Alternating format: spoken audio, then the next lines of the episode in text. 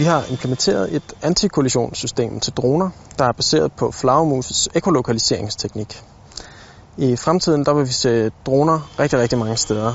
Og det betyder også, at der er et øget behov for sikkerhed omkring droner. Altså dronerne skal kunne undgå at flyve ind i andre droner, flyve ind i bygninger og flyve ind i mennesker for den sags skyld.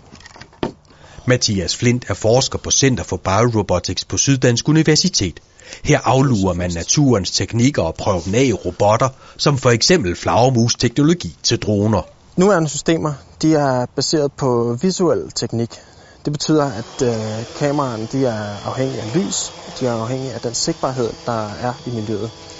Øhm, desuden er dronerne styret af en pilot, som ofte befinder sig ret langt væk, hvilket er med til at øge usikkerheden omkring dronens bevægelser.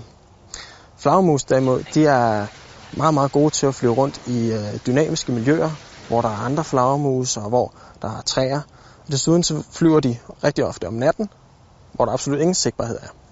Noget af det her kan vi nemlig udnytte i det her system, øhm, hvilket betyder, at vi har et system, der lader dronerne flyve i rigtig, rigtig lav sigtbarhed i tåge og i skydække, øh, og for den sags skyld om natten. Flagermus benytter sig af ekolokalisering, som er en aktiv sonarteknik. Det betyder, at flagermus udsender en unik lyd, som når den reflekteres på andre flagermus eller træer, danner et eko, der fortæller flagermusen, hvilken retning og afstand det er til det, der reflekterede lyden. Ligesom flagermusene, så øh, udsender vi et lydbillede. Det sker med den højtaler, der sidder her foran, som er i princippet en højtaler, ligesom den man har derhjemme, når man hører musik, men den her fungerer på meget højere frekvenser. Desuden sidder der 32 små mikrofoner, som optager ekkoet.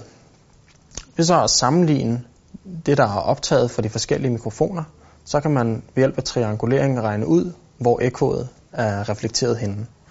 Godt nok har flagmus kun to ører, hvor vi her har 32 mikrofoner, men princippet er det samme. For at se, hvordan det virker, har jeg sat et billede op på skærmen her.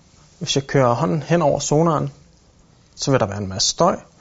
Hvis jeg fjerner hånden igen, kan se et tydeligt ekko, cirka 2 meter væk. I det her tilfælde, så er det loftet.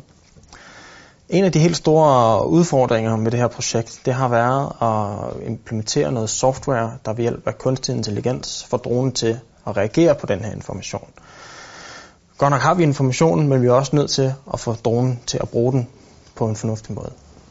Den næste store udfordring med det her, det er at få det ned i størrelse og vægt, så det kan monteres på en hvilken som helst drone for at assistere piloten i hans flyvning. Det endelige mål med projektet, det er så at få udviklet den kunstige intelligens, så dronen i sidste ende kan flyve gennem en skov i høj hastighed, uden der er en pilot indblandet.